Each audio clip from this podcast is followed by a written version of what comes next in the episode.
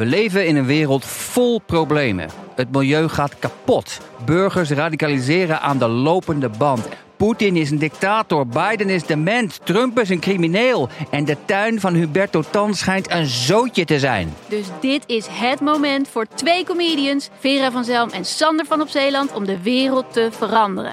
Alles moet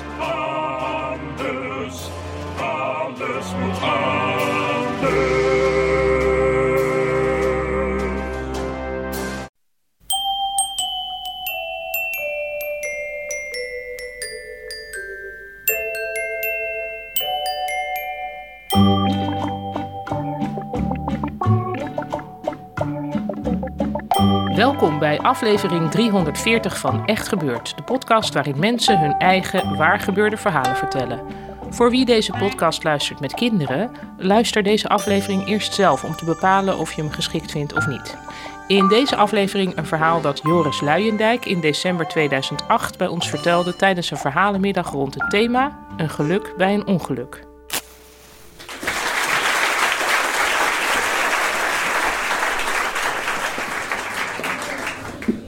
Wil je het vertellen over eh, het moment dat ik echt het verschil be- begon te begrijpen tussen een raadsel en een mysterie. Een raadsel is een speurtocht waarbij uiteindelijk ergens de haas is. En de vraag is dan, vind je de haas? Dus het is een vraag met een antwoord. Een mysterie is eigenlijk een vraag waarbij je op het einde meer gaat nadenken over waar die vraag eigenlijk over ging. Maar om dat goed te kunnen uitleggen, moet ik jullie eerst de context schetsen waarin ik dat ontdekte. Dat was als Midden-Oosten correspondent was ik een tijdje tussen 1998, toen het daar vrij rustig was, en 2003, toen het daar enorme zooi was.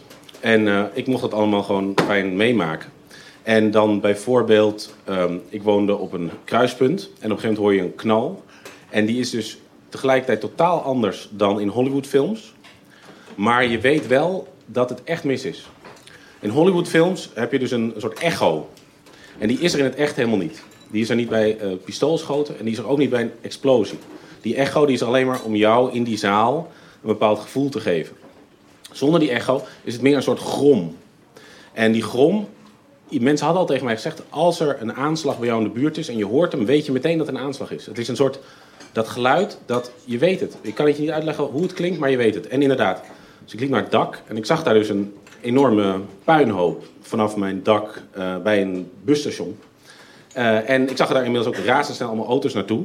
Ik dacht dat dat is, dat is de eerste hulp. En een voordeel was dat het ook. Het waren ook vooral de voorlichters van de Israëlische regering... die daar meteen zich klaarmaakten om daar de journalisten... die er ook inmiddels alweer waren, te woord te staan. Maar je had ook nog wat hulplieden die daar ook gelukkig bij kwamen. En een paar orthodoxen die stonden te zingen... zonder Arabieren geen terreur. En ik ging daar dus even... Ik stond op het dak en ik belde naar de redactie in Hilversum. Ik zeg, er is een aanslag geweest. Waarop die persoon in Hilversum zei, weet je het zeker? Ik zeg, nou ja, ik kijk nu naar de... Ik zie nu wat er net is gebeurd. Hij zegt, ja, maar ik zie er niks van op de persbureaus.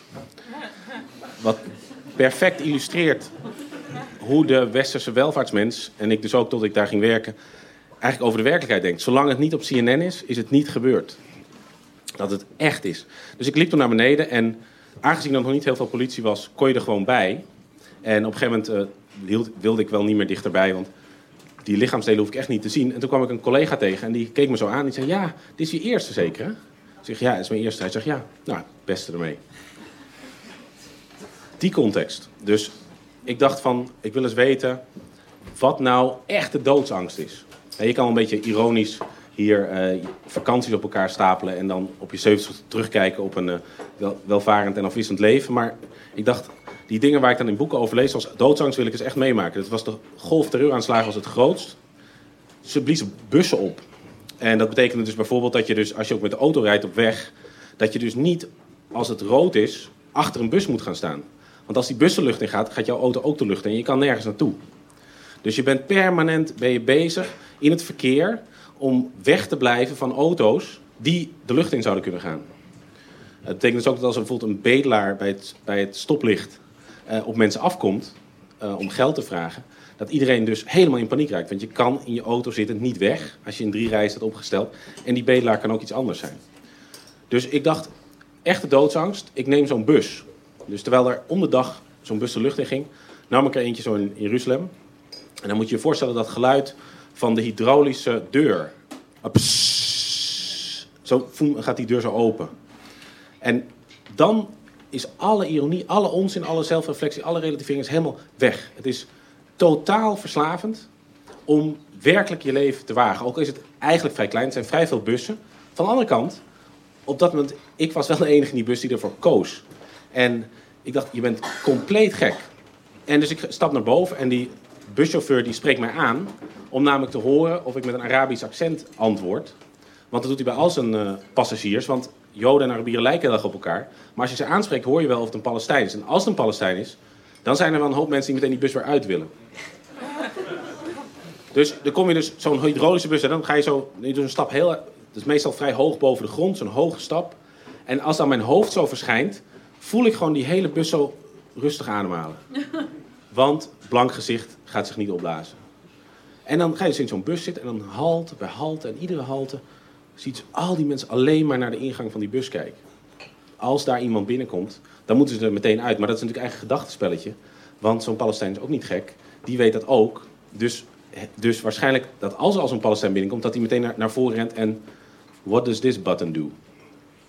Nou, dat was ongeveer mijn werk. En dat was uh, de context waarbinnen ik het verschil ontdekte tussen een raadsel en een mysterie.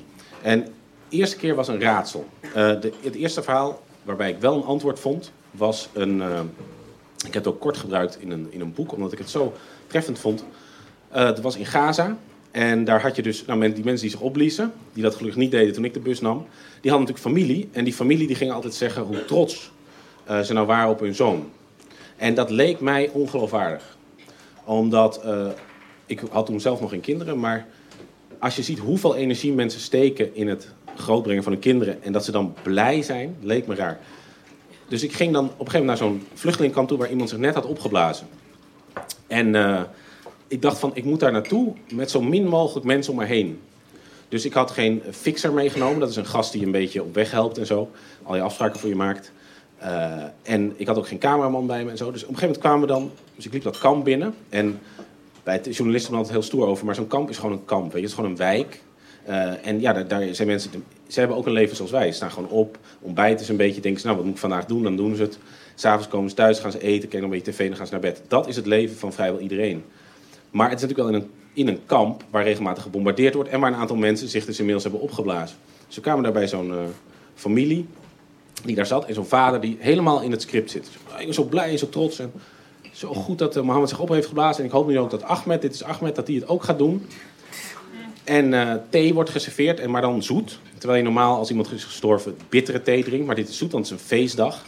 En die vader gaat maar door en zo. En dan komt, op een gegeven moment komt ook iemand van Hamas langs. En die zegt, nou, deze poster hebben we gemaakt. Die gaan we overal ophangen. Ook dat soort praktische dingen, van zo'n poster die ze dan van die martelaren ophangen.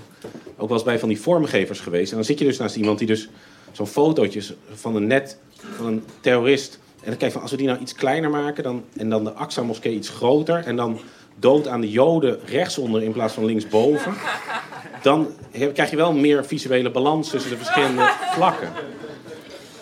Dat is hetzelfde als die collega van mij in Hilsum die zegt, ik zie het niet op CNN. Je, om te functioneren in dat soort krankzinnige omstandigheden moet je eigenlijk je menselijkheid uitschakelen. En dat heel gewoon puur stap voor stap gaan doen. Dus nou, die, die Hamas-mensen komen langs. En op een gegeven moment zegt die Ahmed, met wie ik een beetje ging praten, dat was een jongen van een jaar of 17, die zegt van ik wil iets laten zien. Dus wij gingen dat, uh, dat hok binnen waar zijn familie woonde.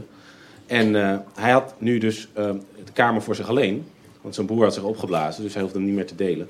En we gingen daar zo naar binnen en die vader wilde ook meelopen, want het zijn huis. En die Ahmed zei, nee, nee, blijf jij maar even zitten. En dat vond ik heel, was heel raar, want dat is als een Palestijnse zoon, doe je dat niet zo gauw bij je vader. En we gingen zo naar boven en die deur gaat zo dicht en het stinkt echt waanzinnig in dat, in dat hok. Zo'n betonnen hok met, uh, nee, je kan de, de, hemel wel een beetje zien en het regent veel in Gaza. Posters uh, van Egyptische popsterren en wat voetbalteams en zo. En op een gegeven moment, die jongen, die, die Ahmed, die haalt zo'n zak tevoorschijn met enorm stinkende troep. En hij maakt het open. En dat is de kleding die zijn broer droeg toen hij zich opblies. En um, het is altijd bij dit soort dingen lastig. Dat als je dus. Je ident ik identificeer me niet met terroristen, maar wel met hun familie. Kom ik zo nog op.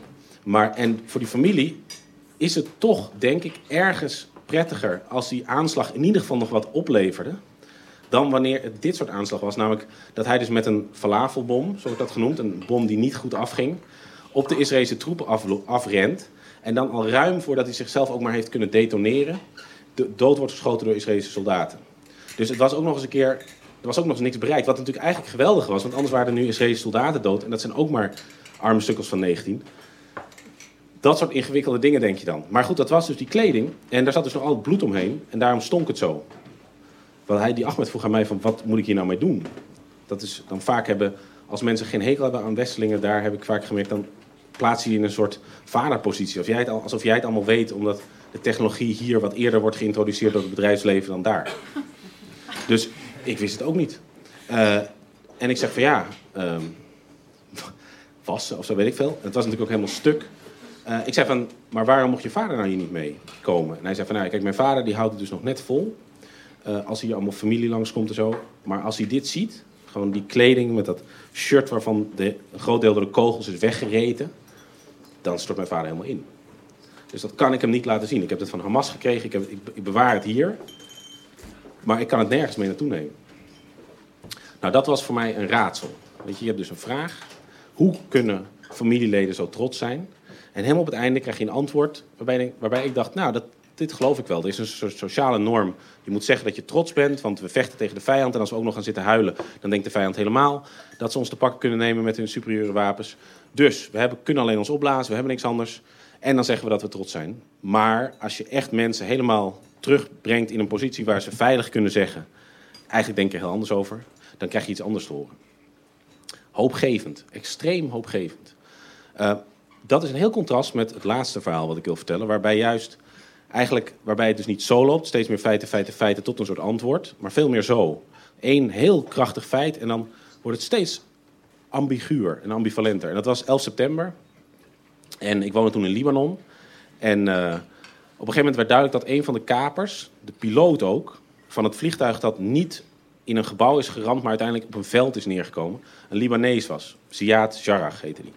En ehm, nou ja, wat er dus na 11 september eigenlijk journalisten te doen stond, was dus om zoveel mogelijk familieleden te spreken van die kapers, om eigenlijk erachter te komen wat bezielde ze juist. En ik denk de kracht van 11 september was ook dat er nooit eisen zijn geformuleerd. Waardoor iedereen eigenlijk kon zeggen: ja, dat deden ze vanwege de armoede. Of vanwege eh, het Amerikaans Midden-Oostenbeleid. Of vanwege. Iedereen kon er zijn eigen ding onderschuiven. En dat was hierbij dus ook. Die man kwam uit Libanon. En eh, via netwerk, die zeiden van: wil jij die oom. Want er was een oom en die had zich aangeboden als woordvoerder. Wil jij die interviewen? En nou, dat, dat vond ik natuurlijk enorm interessant. Dit was, die, die familie die had, die sloot zich helemaal af van de media. Maar er zat dan één oom, oompje, gingen we hem ook noemen, oompje. En die deed dan het, de perscontacten. Dus ik hem bellen en oompje zegt van... nou oké, we spreken eerst even af in het Phoenicia Hotel. Kunnen we elkaar een beetje leren kennen. Ik denk dat hij even wilde inschatten van... eh, hoe, in hoeverre ga ik deze man tijd geven. Weet je, als je, als je echt een idioot bent, dan, dan eh, geef je iemand gewoon vijf minuten. Als je echt heel interessant bent, wat ik overduidelijk ook niet was, dan kies je voor een aantal interviews. Maar ik, ik bereikte een soort tussenpositie bij hem. En dat was heel apart. Ik ging naar dat Phoenicia Hotel en dat is drie keer chiquer dan eh, het Amstel. En het Hilton, daar zouden ze echt voor moeten lachen. Je, dat is een beetje een jeugdherberg in vergelijking bij eh, het Phoenicia. Idioot duur en posh. En voor je gevoel eigenlijk heel westers. En het gekke was dat ik kom naar binnen om hem te ontmoeten. En eigenlijk voelde ik me veel meer op mijn, op mijn plek dan hij. Hij had echt een prachtig pak aan. En ook echt dat je ziet dat iemand niet zozeer gewoon op een gegeven moment als een nouveau riche heeft moeten denken van oké, ik moet nu pakken gaan dragen. Maar iemand die opgegroeid is in een omgeving waarin, een, waarin nette kleding normaal is. En waar je dus ook echt aan iemand ziet dat hij daarin hele kleine accenten legt. En je kunt wel aan de manier waarop iemand een das strikt of zo, kan je zien of iemand weet waar hij mee bezig is. Of dat het gewoon zoiets is zoals ik het doe eigenlijk. Van nou, ik moet me even verkleden. Das, ik zou hem het liefst nog met klitband zo opdoen. Dit was echt een hele chique man. En dat werd ook snel duidelijk toen we een beetje praten. Hij was naar de allerbeste middelbare school van het hele Midden-Oosten gegaan. Eh, zijn neef, eh, die, die kaper dus, die bleek eh, in naar een Franse school te zijn gegaan. Het was een van de beste families van dat gedeelte van Libanon waar hij vandaan kwam. Dus we spraken af om daar af te spreken, om daar dan een televisieinterview te doen over zeg maar, de vragen die rond die zoon heersten. En die vragen, dat waren er behoorlijk wat. Het was heel gek. Deze jongen die ehm, sprak dus uitstekend aantal talen, had een uitstekende toekomst voor zich. Hij woonde in Hamburg, was helemaal geïntegreerd, zoals dat daarna is gaan heten. Hij had een Turks vriendinnetje, met wie hij niet getrouwd was, maar wel half samenwoonde. Dat Turkse vriendinnetje was in de zomer van 2001 in er eentje naar Libanon gekomen, had de hele familie leren kennen. Ehm, hij had ook nog op de dag van, de, van 11, op 11 september, had hij nog met haar gebeld, een paar uur van tevoren. En toen niks over gezegd. Het was heel erg vreemd. Hij, was, hij had eigenlijk alle kenmerken van een ideale persoon die, die de wereld aan zijn voet had. Hij is intelligent. Dus zijn oom zat ook nog heel erg in een soort. dat hij de mogelijkheid openhield dat er misschien sprake was van een misverstand. Het was inmiddels anderhalve maand geleden, maar, maar je, denkt een misverstand en je lacht. Maar als je de dingen hoorde, bijvoorbeeld van, over de FBI, die, die niet eens Franstaligen hadden om bepaalde boodschappen te vertalen.